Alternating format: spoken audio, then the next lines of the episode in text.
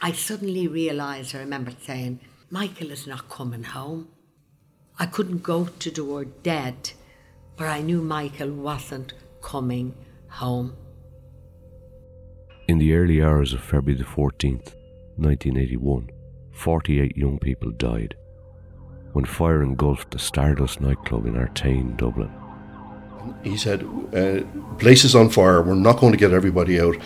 Tell the officer to send absolutely everything that you have. Nobody saw it coming.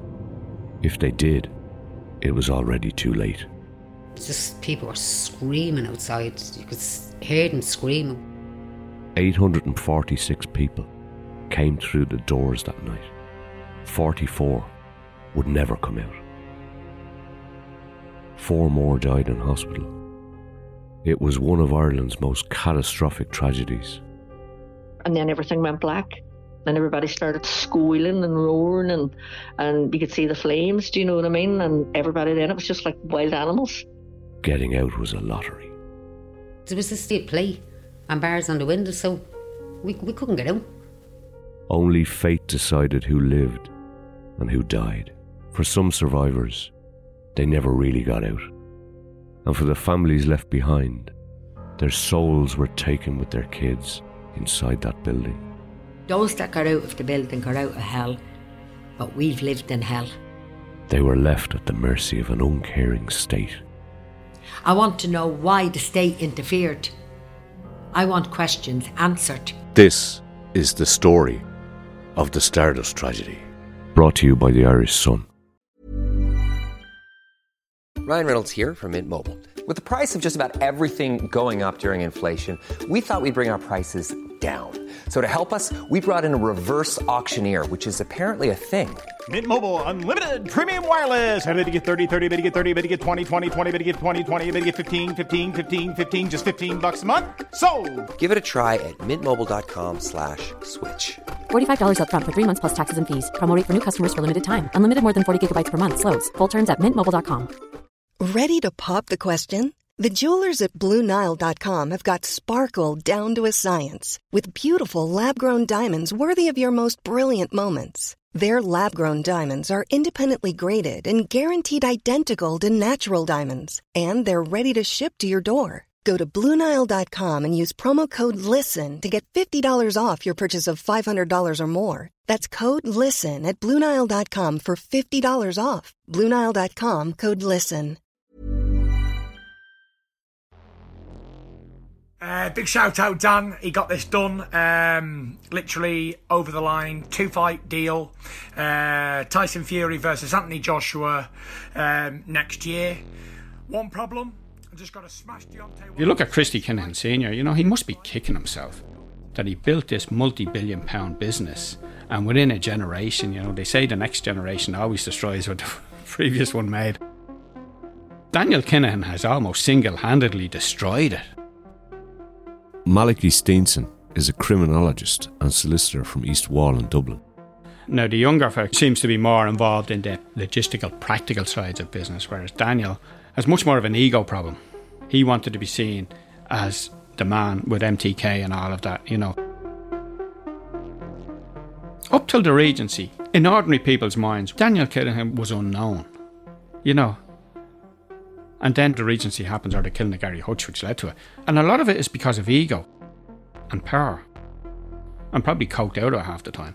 And they want that lavish lifestyle. I think he lives in the notoriety of, I'm the biggest drug dealer in the world. And I think that's part of their downfall. Had Daniel and Christopher Kinahan Jr. been born into a different family, their paths in life would have certainly been different. Neither possessed the ruthless nature that their dad exuded from an early age. As Christie made the gradual evolution from a low key fraudster to Ireland's most violent drug baron, it seems he'd always planned on one day handing over his empire to the kids. This week's episode of The Kinahans is going to be a little different from our first two. It's a story about interlinked families, and more importantly, It's a story about their children.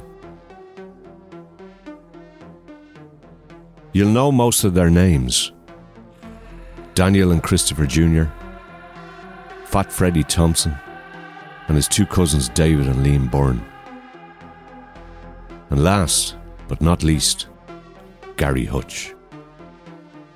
Perhaps the man who will have the greatest effect on what was to come. Right now, two of these men are dead. One is serving a life sentence for murder, and two are on the run, possibly somewhere in Africa or the Middle East. But what strange events brought us here?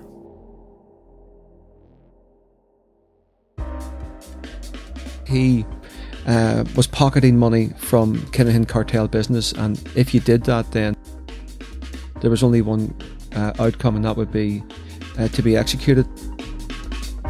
The Kinahans is brought to you by the Irish Sun. I'm Damien Lane. If you liked what you've heard so far, please leave us a review on your podcast app. It only takes a second. There's another family we're going to focus on in this episode. That's Annette's family. They aren't from gang royalty or have any roots in criminality. They're a regular working class household in West Dublin whose lives have been torn apart by the Irish drugs trade. In the context of the Kinahans, the Hutches, and the Byrnes, their story is one of many that's often left untold. Annette speaks from the sitting room of her home. In the room, photos of kids and grandchildren adorn the walls. There, she shows me photos of her family. First, her two daughters, Michelle and Mia, and then John, her beloved son. Well, John was the second born child, and um, he was a happy, loving child. He was mischievous. She smiles when asked to give a few examples of funny and memorable moments he had as a child. First of all, when he was younger, I used to have to put a packed lunch in his cot because he'd wake up hungry during the night. And he'd wake up, have his sandwiches, and go back to sleep. Mental. But he got up one night and he had four oranges, three yogurts, and half a bottle of milk of magnesia because he thought he might get indigestion. that's, that's the flavour of John. When John was just five, the family were hit with heartbreak for the first time. My husband had a brain hemorrhage and it was devastating, as you can imagine. The older ones knew what they'd lost. Do you know what I mean? My husband went in an ambulance and they never seen him again. That was it because he was shifted and where he was in the hospital, there was no visiting. I was the only one allowed because he had brain surgery. And it had a huge effect on the kids, as you can imagine. For a few years, things got really tough for the family. Not just the despair and grief they were feeling, but Annette was now on a single income, trying to raise three young children. We'd no insurance when my husband died, so everything was just doom and gloom for a good while because it to sort out like everything, life just changed completely. So that was difficult. Um, but we moved on and kind of we were closer in the end. Throughout his teenage years, John seemed to take the loss harder than the rest of the family. Annette convinced him to visit a grief counsellor. The counsellor said that John has not accepted his father's death in any way. When John was 21, he tried to slit his wrists because he was convinced that his dad would walk through the door. Unrational, but again, we went counselling, and the counsellor said it was just that he could not accept that his dad was dead. And that is the trauma that I feel led to John going down the road he did. As boys growing up in the Oliver Bond flats, Daniel and Christopher Jr. didn't see much of their dad. As they became teenagers, Christie was either basing his business abroad or was banged up behind bars. But he tried to stay in touch when he could. Owen Conlon is co author of The Cartel. Christie split from uh, their mother, Jean Boylan, when the kids were quite young, but he appears to have stayed in contact with the children. The relationship didn't seem to be that strained, um, it seemed to be pleasant enough. And when the kids got to their, their late teens, they were looking to emulate their father. Daniel was young, good looking, and cocky by nature. He did well with girls his age, but always seemed to have an eye on joining the family business. People in the area were familiar with their father's exploits, and the Kinahan name was beginning to carry some weight.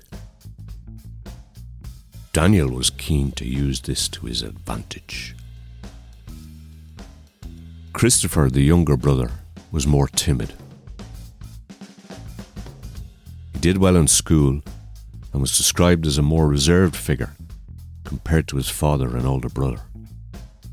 His business acumen would serve the cartel well in the future. They looked up to him, particularly Daniel. He wanted to get in on his, his father's operation, and he got his big chance in his early 20s when Christie was again sent down for that second stretch. Christie was still behind bars in Portlaoise after the arrest at his father's funeral. But luckily for the cartel, John Cunningham was temporarily running the show from Amsterdam. Not just that, business was booming both on the streets of Dublin and in the Dutch capital.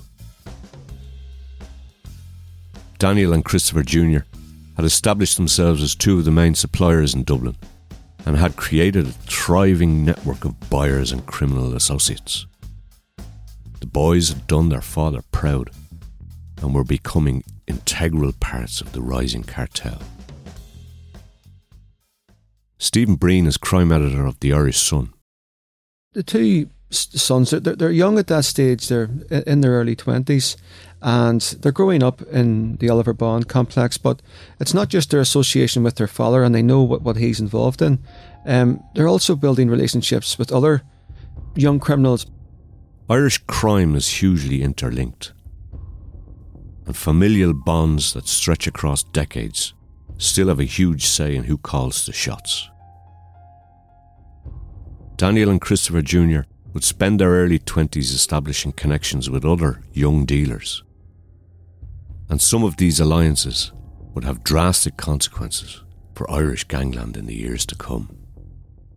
None more important than their friendship with Gary Hutch. Yeah, but Gary Hutch uh, was the, the nephew of Gerry the Monk Hutch, Gary Hutch came from strong criminal pedigree. You know, even his surname gave him a certain degree of infamy in the North Inner City. He grew up as a hard man. He got involved in car theft at, as a young age. As he progressed through his criminal career, he also got involved in uh, tiger kidnappings and, and armed robberies. While his uncle Gerry was firmly anti drugs, Gary wasn't cut from the same cloth. He worked hand in hand with the Kinahan boys, particularly Daniel, who supplied him with cocaine to distribute through his hometown of the North Inner City. The older style criminals were of a different class. The ones coming up were more violent, um, more money hungry, and had learned from the mistakes of those who went before them. And that's what makes drug dealers difficult. At the turn of the millennium, Gary was young, ambitious, and ruthless in the search of wealth. The Hutch mantle had been passed on, and any notion of Gary operating as an ordinary decent criminal was quickly fading. He was also using that time as he built up a, a fearsome reputation for violence to forge links and close connections with people like Freddie Thompson from the South Inner City. Liberties born Freddie Thompson, or Fat Freddie as he's often known, is as vicious as they come. He was a remarkable boxer from a young age and was as unpredictable inside the ring as outside on the streets. He'd started out his criminal career in gangs related to John Gilligan. But as that group crumbled in the wake of Veronica Guerin's murder, Thompson was able to establish himself as a main player in his own right. Through both dealing and socialising, he built close friendships and connections with Gary Hutch and the two Kinahan boys. He controlled a portion of the South Inner City market, and to keep buyers and sellers on their toes, he'd often dish out severe and bloody beatings to those who inconvenienced him. He was a he was a known quantity. He was involved in drug trafficking, um, and he had a reputation for violence. So he was somebody who could be useful to the Kinahans. Thompson first became well known for his role in the vicious Crumlin Drimnagh feud that spanned much of the early 2000s.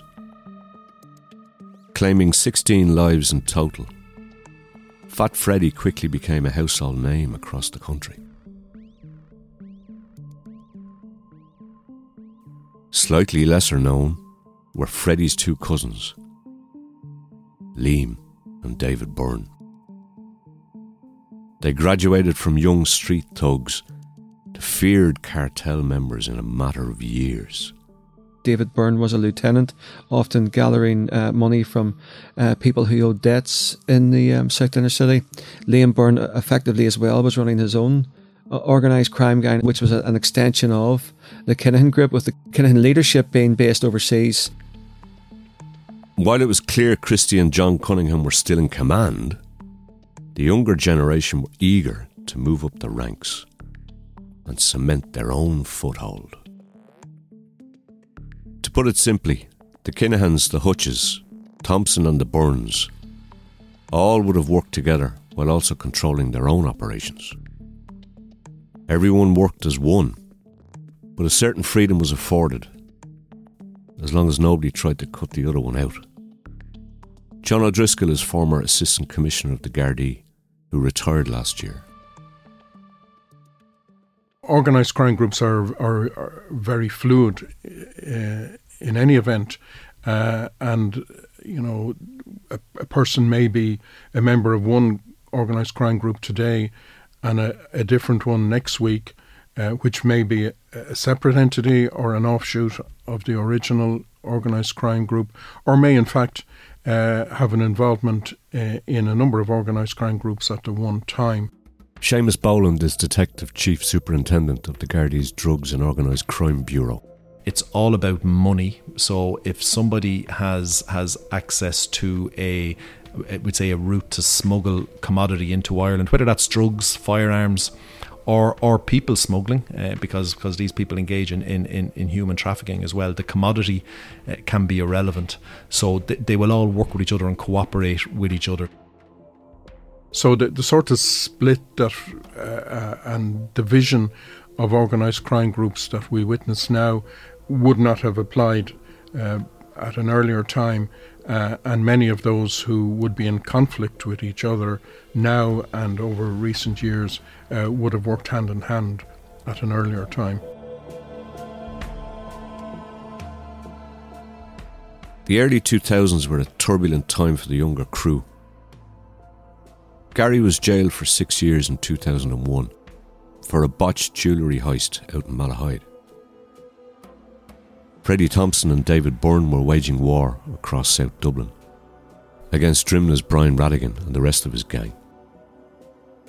While Liam Byrne was beginning a four year stretch for an assault on ex League of Ireland footballer Trevor Donnelly. It wouldn't be long, though, until all of the men would reunite. This time far away from the streets of Summerhill and Crumlin and the long term consequences would be brutal and deadly. Things started to get difficult between Annette and John around the time of his 18th birthday. She began to smell the scent of hash in his clothes. I never allowed smoking in the house, and I could smell, and I was, you know, asking him, and he's denying it. Annette knew that a couple of joints and experimentation at that age was relatively normal. But she had a good feeling something was wrong. He never had any money and he was helping on a bread van, so he had money, but he never had any money, so they were all telltale signs that something wasn't right. John entered into a relationship, which eased some of Annette's worries about her son. He seemed happy again, but it wasn't to last long. His first girlfriend, you know, he was madly in love with, and they broke up. And things spiraled very quick after that. Turkish delight bars come with tinfoil on them on the inside, right? And I was finding all these Turkish delight bars in the fridge with no paper on them. And I said to Mia, What's that all about? And she said, I don't know. And I said, like, it's something there's something not right. So when he was out one day, we went up and we turned his room upside down and we found that he was smoking heroin.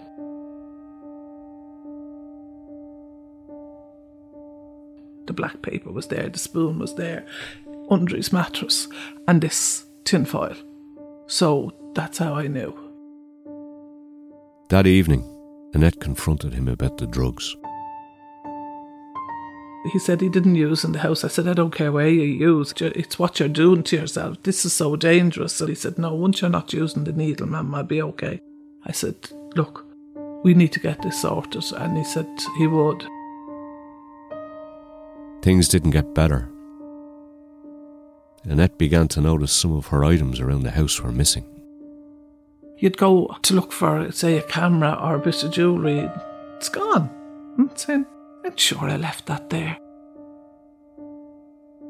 And then you start questioning yourself. Like, I'm sure I had 50 euros in my purse. So I really thought I was going round the twist. And I didn't know where to go with all this because I didn't want to go to the police because it's the addict they concentrate on. And I didn't want him known to the police as being an addict. The more things that went missing, the more frustrated Annette got with John's new behaviour. Everything he did was so out of character. The son she raised was slowly slipping away. It was like I had a different version of my son. I didn't have my son. You could see he wasn't the same. He was guarded in everything he said. He wasn't affectionate anymore. There was no fun. There was just this grump you know, and he wasn't, even his personal hygiene wasn't the same. You're looking at him, his teeth are rotten. He's a shadow of himself. It's hard to look at your child disintegrate before you. But I said to him, son, I buried your father. I don't want to bury you. So he said, I'll, I'll sort myself out, Mum. I swear I'll sort myself out.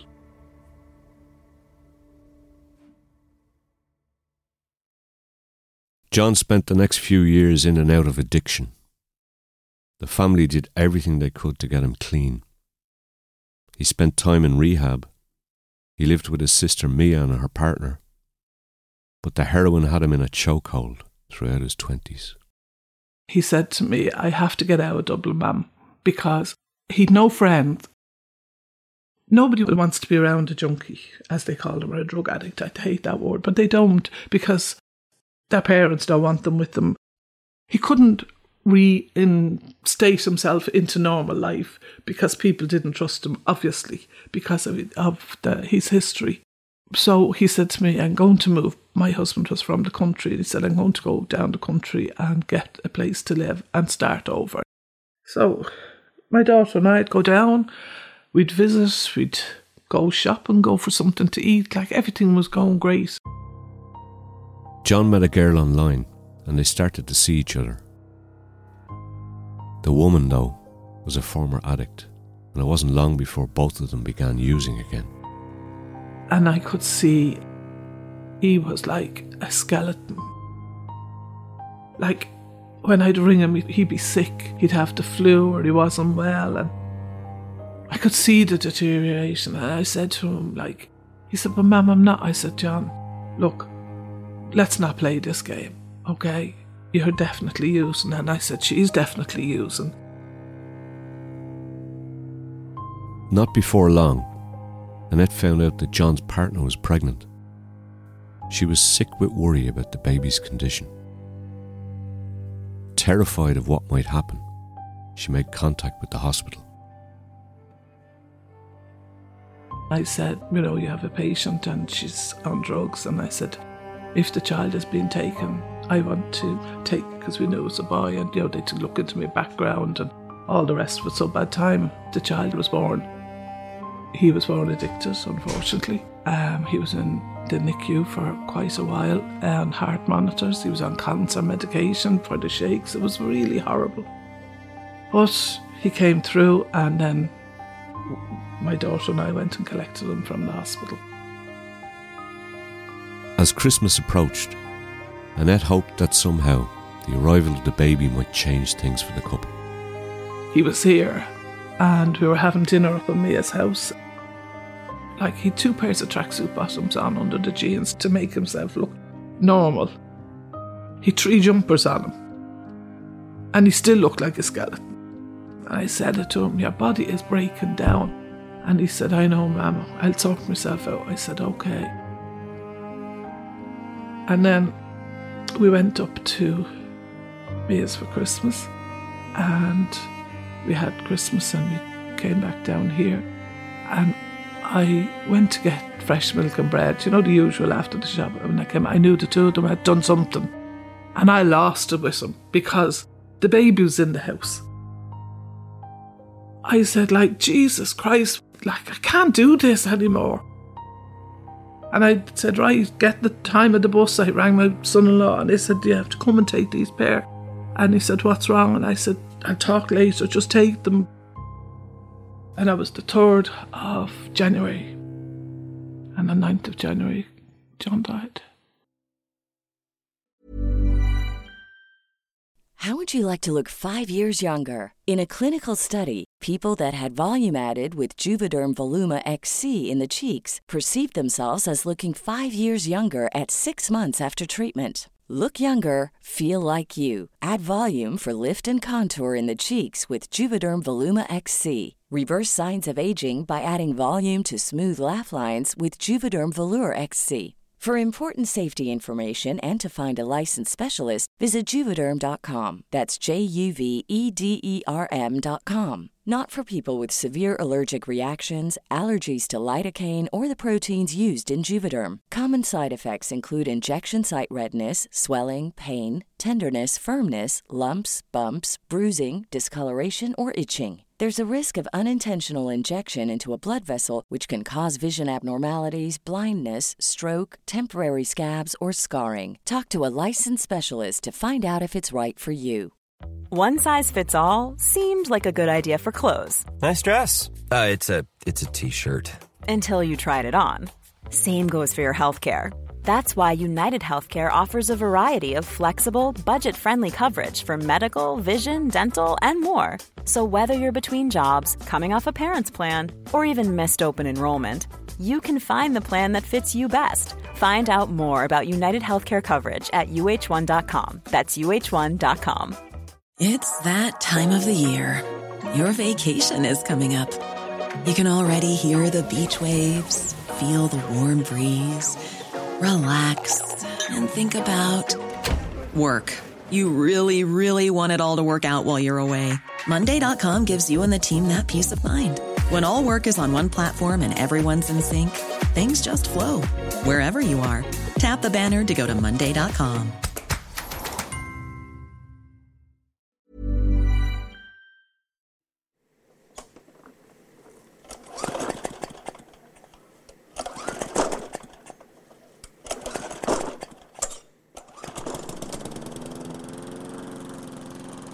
In late 2007, Christy Kinahan sat in the office space of his Marbella villa. He was working out logistics for a drug shipment of cocaine into the UK. He smirked as he glanced outside his window to the pool and garden adjacent. Freddie Thompson was nearly finished cutting the villa's grass as sweat poured down his red, sunburnt face.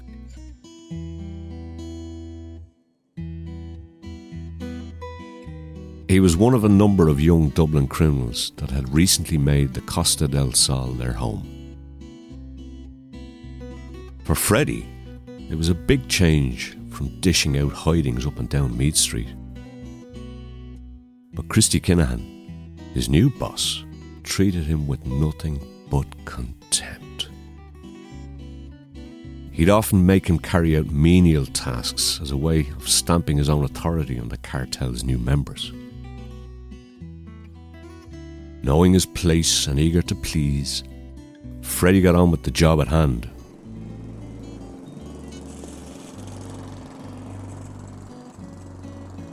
For Daniel and Christopher, however, Freddie was a key part of their gang.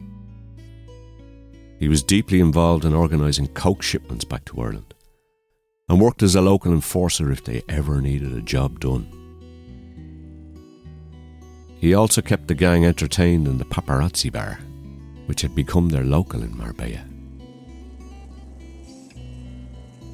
The Kinahan cartel had been through a fortuitous couple of years since making the decision to move to the Costa del Sol. Business was good. Cocaine market was booming. And southern Spain was the place to be.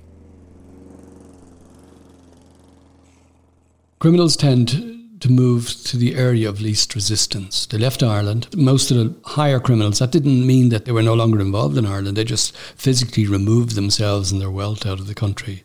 Geographically, the move opened up more opportunities to increase the gang's supply lines for practically every drug on the market. Guy Hedgecoe is a broadcast journalist who covers Spain for the BBC. For criminals who are involved in the drug trade, the Costa del Sol is just across the Gibraltar Strait from Morocco, which is one of the, you know, the biggest hashish producers in the world. Um, and also, um, it's a sort of crossroads with the Atlantic, and you get a lot of traffic bringing drugs in from Latin America, from the Atlantic, through the, the Gibraltar Strait to that area. So, in that sense, it's very attractive as well. And also, there's this idea that it's a very international community. I think that draws quite a lot of criminals as well, because there's a feeling that someone with an international profile can just blend in there. If you go down to the Costa del Sol and you're a foreigner, if you're Irish, for example, you're not going to stick out being Irish because there are so many Irish people there already. So there are a range of, factors which make it attractive uh, for someone in, who works in that criminal world.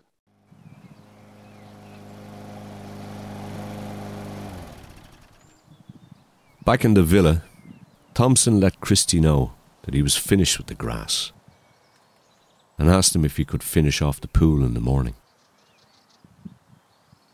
Christy nodded and sent him on his way. Although Freddie had been loyal to the cartel, something about him spelled trouble for the Dapper Don. Since John Cunningham's arrest after the wiretaps in Holland, the gang had taken a very strict approach towards discretion while in public. And this was anathema to Freddie Thompson, who was somebody who to them seemed like a bit of an idiot, and they treated him somewhat disrespectfully uh, compared to, to other criminals. They didn't trust him, and they viewed him to a certain degree as disposable. Gary Hutch, the monk's nephew, had also decided to make the Costa his home. In recent years, he'd gotten so cosy with the Kinahan boys he was treated as Daniel's right hand man. It was really one big gang at that point. You had the Kinahans based out in Spain. They were sending the, the drugs back. And then you had the, the members of the Hutch gang on the ground who were selling the drugs for them. So was, it was really one integrated gang. Gary Hutch was, I suppose, the go-between man for that setup. He was the man who could who could link both ends of the gang. Although Hutch was close to the two sons, Christy never warmed to him. I recall Gary Hutch being tasked with making a six hour journey by car from Malaga to Madrid airport to pick Christy Kinahan up. He had been away on business, but when Gary Hutch arrived, Christy Kinahan wasn't there. Kinahan got news that Gary was going to chauffeur him home and decided he'd make his own way back. he couldn't bear the thought of being trapped in a car with them for that amount of time. Although Gary was a successful and ruthless criminal, he was also quick to rile people up the wrong way. He smoked a hefty amount of dope, and most of his conversations revolved around the drug itself. Christy felt he lacked sophistication. That sort of behaviour showed that obviously Christy Kinahan was the man in control, and the people uh, beneath him, people like Gary Hutch, were very much playing second fiddle to him, and everything was about him. Despite sometimes being taken down a few pegs, the move to the Costa was an incredibly fun time for the cartel's newest members. The younger crew worked hard, but they also knew how to party. They lived completely different lifestyles from some of the Irish gangsters that had come before them. Uh, we, we know that Gary Hutch uh, often used prostitutes. We know that um, there there was a lot of uh, partying going on at that time. You, you had people like Gary Hutch and Freddie Thompson living in a flat together. The gang spent a lot of their time in the Paparazzi, a bar run by Peter Fatso Mitchell, one of the original members of John Gilligan's gang. They, they were all out there together. They were all involved in the same uh, business. They didn't trust outsiders for, for necessary reasons. So they would party together, they would take drugs together, they go drinking together, and they were all in the same firmament. Times were good for all involved. But as the old saying goes, everything in life is temporary.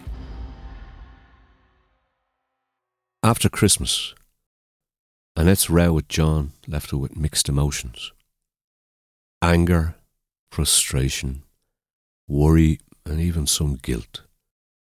But those feelings weren't new. On Wednesday, the 9th of January, at around 7 pm, she was getting John's baby ready for bed. As she was changing his clothes, a knock came at the door. Outside were two Gardaí. And first, I look at the hands to see had they a warrant for John because he had driving offences. Never in trouble for drugs. He never robbed anyone for drugs. He never broke into houses. None of that. If John owed money for drugs, we paid for it. So I thought, oh, he must have been driving a car or something. And they'd no paper. And all this is going through your head, and they'd say, Can we speak to you? And I said, Yeah, come in. And he was crawling around the floor here, and never forget it. And they said to me, Can we speak to you in private? And I'm looking at the child, In private? So I said, Yeah. So we went out to the kitchen. And he said, um, Your son. And I said, What's he done now? And he said, Like he's dead. I said, What? Couldn't. And they said, Very sorry to have to tell you, your son passed away today. He was found in the bathroom with a penny black. He'd gone in at half past one and he was found at half five with a needle in his arm. Dead. That was the end of him. But he lives down the country he hasn't touched a needle, and I know he hadn't touched a needle because we talked, and he said, No, I'm only smoking. He thought that was an achievement. Saying, like, no, no, you're mistaken. My son lives down the country. He said, No. He had a letter or something. And it's definitely him, and you'd have to go to the morgue in the morning to identify the remains. Annette first went to break the news to Michelle. And I went in and she said, Oh, hi, Mum, I wasn't expecting it. And she looked at the two police behind me. She said, What's wrong? I told her. I said, We have to go over and tell Mia because Mia and John were so close. Even though she's younger than him, she was like his big sister. And she has a heart condition. So I had spoken to her husband and said, like, I'm going to be coming over and it's really bad news, so I need you to be there and be ready. So he said, What's wrong? I said, Look, I'll be there in a minute. So we went over, and the minute I walked in, and the two police, she just collapsed. She said, He's gone. I said,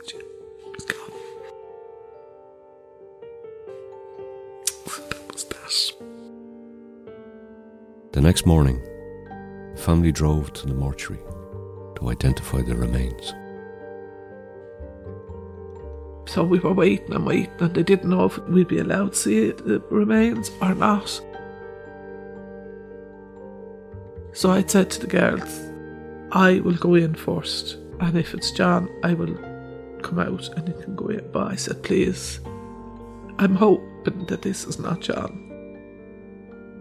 I also knew that if the three of us identified him and it was him, that they'd have to go to the coroner's court. And I didn't want that because I didn't want them to hear whatever was going to come out. So, anyway, unfortunately, went in, it was him. And your world just stops. I'll never forget the ice, these eyelashes. Because obviously he's been in a freezer. And you're looking at this child that you loved so much, that you tried so hard to save, time and time again. And it's all over. There's nothing you can do for him. And I have to tell these two outside that their brother is gone.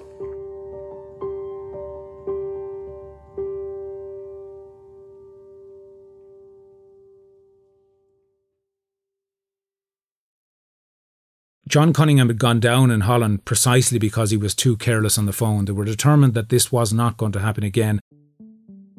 The cartel were also keen to raise their game and become a more professional outfit in terms of avoidance and counterintelligence.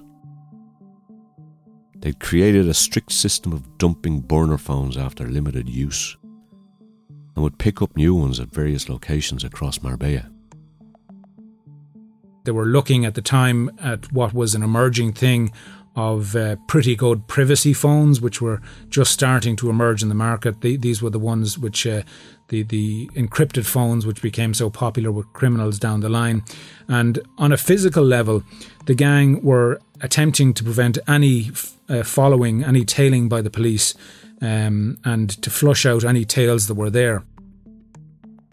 They began being trained by former Special Forces soldiers who now ran private security companies on the Costa. The gang would be sent out um, to engage in sort of lifelike um, exercises uh, in counter surveillance and surveillance, where they had to both follow um, police uh, on the ground who were unaware that they were being followed and not be spotted, and at the same time. Uh, try and follow each other, and the person being followed would have to lose the tail while the person who was doing the following would have to maintain it. The gang would buy wigs and they would hide in bushes. But at times it, it really degenerated into farce. They would ring back and ask things like, yo, is a wig with uh, green stripes uh, okay? And clearly it wasn't. I mean, uh, wearing a black wig with green stripes was going to mark you out to anybody who was paying any attention to your method of dress. There was also one incident where one of the gang uh, dressed as a woman uh, to carry out this uh, one of these surveillance operations, and the whole thing was blown because they were passing a small child who noticed that the member of the gang was in drag and shouted to his mother, "Mummy, that man is a woman." So it did break down. That's not to say the training was completely unsuccessful. They became extremely adept at avoiding police tails and creating diversions to help weapons and drug shipments run smoothly. They would drive at very, very high speeds. You'd be talking about 140 kilometres, 160 kilometres per hour. And they would have a, a sort of a system where they had a lead car who would be several kilometres apart. They would be in constant phone contact all the time, and the lead car up front would would have the job of uh, if they came across any routine police checkpoints, he would be there to draw the uh, the police away from the, the secondary car, which was the, the one that had the real merchandise on board. You know, when you're dealing with criminals, there's such a level of paranoia between them. A lot of them use coke. And it is very easy to be best friends one day and to be plotting to kill somebody the next day. That's the way they operate. Michael describes it as a pendulum effect. They're very violent, and when you mix violence, paranoia, and cocaine, you know, it's a recipe for disaster, and that's and that's what happens. And sometimes they don't need a reason to shoot people. Sometimes they have a a misguided belief somebody has done something wrong on them. Um, a lot of feuds start like that, both here and abroad. People are just paranoid. Paranoia and betrayal would become constant themes among the younger gang. During the vicious Crumlin Drimnagh feud, Freddie Thompson enlisted the help of his close friend Paddy Doyle to act as an enforcer and a hitman to try and eliminate some of Brian Rattigan's top men. He was vicious and loyal and had no problems going to war for Freddie. He had carried out a number of murders there, but he had had to flee Ireland because one of those murders he carried out in Clontarf, he screwed up by not burning out the getaway car properly, so he was a wanted man. Paddy Doyle moved to the Costa and slotted into the continental lifestyle with ease. Thompson, Hutch, and Doyle would spend their mornings in the gym, take care of any business in the afternoon, and then unwind most evenings in the paparazzi with the rest of the gang. Not all of the younger crew were fans of him, though. He was a big man. He was uh, six foot three or six foot four. He was used to throwing his weight around. He would get involved in various sorts of scrapes with other criminals um, when he was on nights out. And he was somebody who uh, the Kinahans didn't really like or want as part of their, their group. But at the same time, because he was friendly with uh, Freddie Thompson and Gary Hutch, he was he was part of that uh, generation, and it was difficult for them to separate him from uh, his peers. When he was in Spain, Paddy Doyle was seen as reckless, forging his own links with other organised criminals. Paddy Doyle was, was greedy and also uh, extremely violent. Doyle had been doing some side business with a 43 year old English dealer named Simon Cowmeadow. Cowmeadow was on the run from the UK, having been caught with over 100,000 ecstasy tablets near Essex in 2007. With Doyle working as enforcer, the pair made several trips to Amsterdam to carry out lucrative business on a number of occasions. All was going well for their joint operation until a 2007 incident took place that would have drastic consequences. To this day, it's still slightly unclear what happened. But both Doyle and Cowmeadow were blamed for the disappearance of half a million euro worth of Christy Kinahan's money. And as history had shown, he was not a man you wanted to cross. He uh, was pocketing money from Kinahan cartel business, and if you did that, then there was only one uh, outcome, and that would be uh, to be executed. So Cowmeadow was killed in Amsterdam and he was thrown out of a moving car, shot through the eye. Cowmeadow was killed in November 2007. That Christmas, Paddy Doyle slept with one eye open, fearing he might be next. But as the year drew to a close and January 2008 came and went, his fear began to subside and he figured he was in the clear over the missing cash.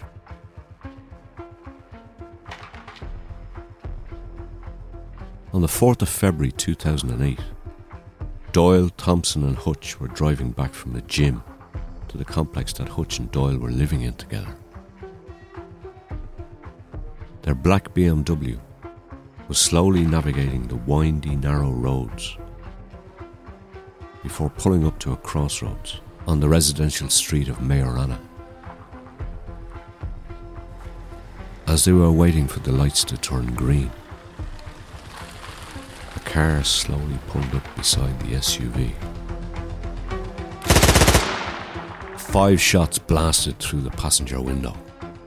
Doyle got out and ran off, and the, the hitman followed him down that laneway. More shots rang out. Halfway down the lane, Doyle dropped to his knees. He'd been hit. The gunman approached again and stood over him as he pleaded for mercy.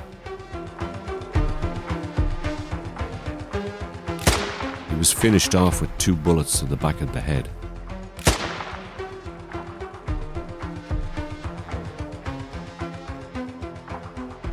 Police intelligence would later suggest that those close to Doyle were well aware of what grim fate awaited him.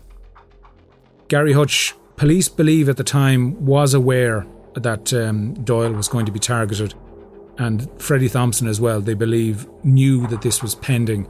So it was another indication of the dog eat dog world of gangland. I mean, these were guys who were palling around together on nights out. Ostensibly, they were friends, close buddies who had their back. But when it came to it, they sacrificed him.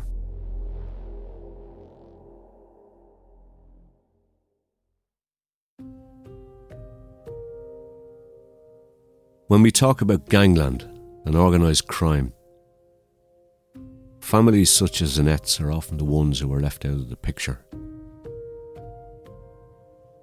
The ones society stigmatise and forget about. When you look at a child, and as I have my grandchild living with me because both his parents were in active addiction, there's no point in going around this, this is how it is. In active addiction when he was born, and they weren't allowed to have him. And you look at the problems that child has as a result of being born addicted. And then you look at the life that the likes of the Kinahan gang have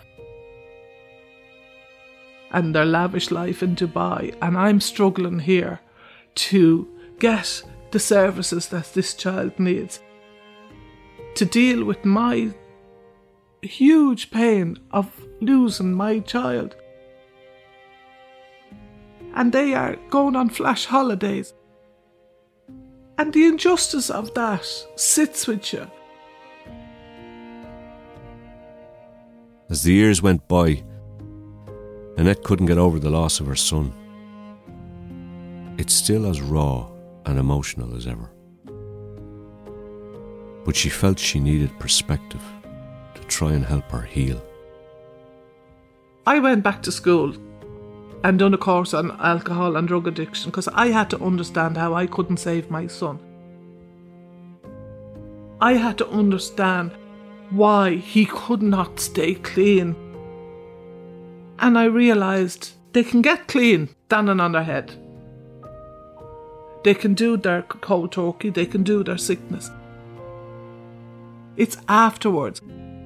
It's when the self loathing comes in for the things they've done to feed their habit. It's when they have no social abilities to integrate into society, when they can't get a job. There's nothing there for them. And see this money CAB gets, where does it go? I feel, in my opinion, that the children of drug addicts that are died from overdoses should be funded by the money that the state gets. That there should be something. I could take that child to Disneyland. I could give him good memories instead of having to tell him when he's a bit older that his father died of a drug overdose. And yes, I'll still have to tell him, oh, he'll have had a good life. I think it's so unjust that these people live in houses that I can only dream of, and I'm not jealous of them. But it's blood money. They're building their lives on the bones of our children. Literally on the bones of our children. It's just wrong. It's so wrong. His potential is gone. We'll never know what he could have been, what he could have achieved. He wasn't a stupid child. He wanted to be a pilot at one stage. He had dreams. We had dreams for him. When I looked in that cot when that child was born, do you think that I envisage for you that you die in a filthy toilet with a needle in your arm? Next time on the Kinahans. So, relations between himself and Daniel Kinahan were, were breaking down. Hutch would have known that um, Kinahan had ripped off several other drug dealers with whom he'd been involved, so he feared the same thing happening to him. Walked into the place where I was staying, and then just from behind the car, someone come out and, and they fired three three bullets. Yeah. I got hit twice, but then they ran. The Kinahans was brought to you by the Irish Sun. This series was hosted by me, Damien Lane, and produced by Urban Media. If you've enjoyed the podcast, please leave a review. Help us get the word out.